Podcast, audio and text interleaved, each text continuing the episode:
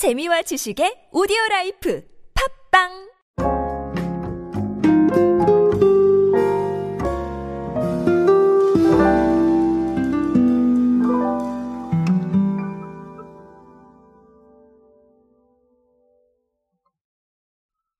요즘의 소비 환경은 아무래도 뭐 돈을 좀 아낀다거나 아니면 가성비를 따진다거나 자 이런 부분들에 대해서 관심을 가질 수밖에 없는 아, 그런 상황들이 이어지고 있는 것 같습니다.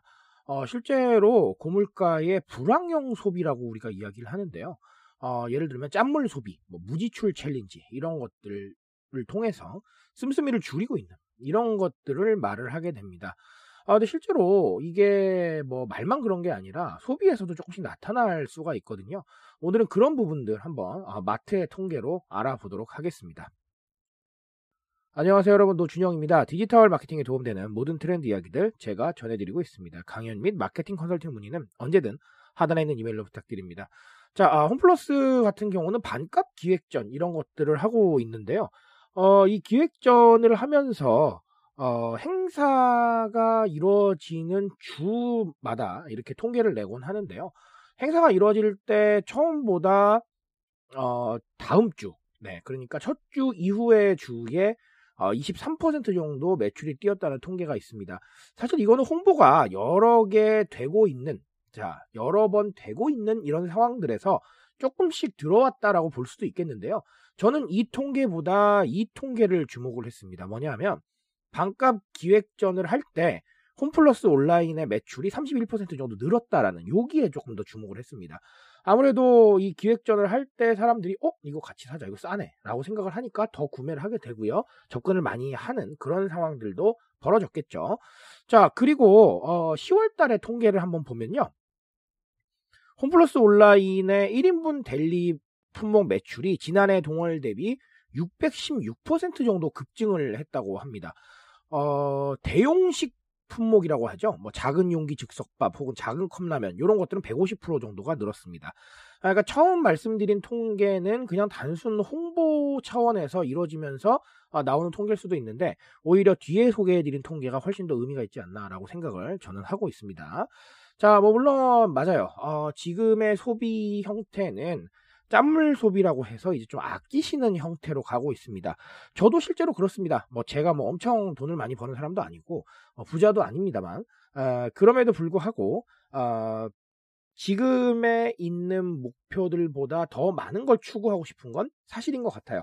하지만 지금은 그럴 때가 아니라고 생각을 하기도 합니다. 그래서 어, 아무래도 아낄 수 있는 데는 최대한 아껴보고 어, 그런 상황들을 좀 만들어가고 있거든요. 근데 그게 여러분들도 마찬가지실 거라고 생각을 합니다.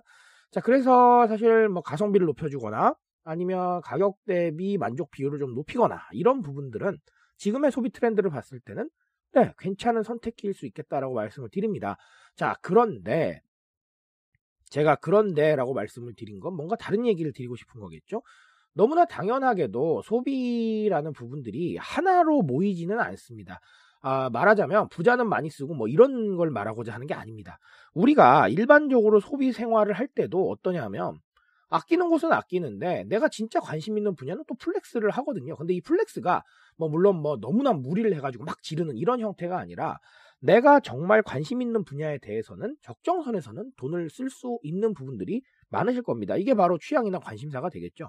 자, 그러니까 무조건적으로 돈을 안 쓰고, 뭐 무조건적으로 돈을 쓰고, 이런 현상들은 우리가 앞으로도 조금 만나기 어려울 것이다 라고 말씀을 드립니다. 왜냐하면, 방금도 말씀드렸다시피, 각자의 기호나 생각을 반영하고 싶어 하는데, 결국은 이런 움직임들이 어떻게 보면 나의 생각이나 나의 취향이나 혹은 나의 현재를 반영하고자 하는 노력과 맞물리게 되는 거거든요. 그러니까 단순하게 다 돈 안 써. 다 돈 써. 이렇게 판단을 하긴 좀 어렵다라는 겁니다. 앞으로도 이런 소비 트렌드는 물론 나타나고 또 뭐 말하자면 상황이 좋아지면 또 flex가 나타나고 이러겠죠. 자, 하지만 이 서클을 보면서 우리가 조금씩 최적화를 시킬 뿐, 아, 방금도 말씀드렸다시피 무조건적으로 뭐 아니다. 무조건적으로 맞다. 이런 거는 이제는 앞으로 존재하지 않을 겁니다. 왜냐하면 각자를 더 많이 생각하고 각자의 상황을 더 많이 반영하려고 하는 노력들이 있기 때문이겠죠. 그래서 어, 오늘 이 통계를 가지고는 좀 그런 생각들을 해보셨으면 좋겠습니다.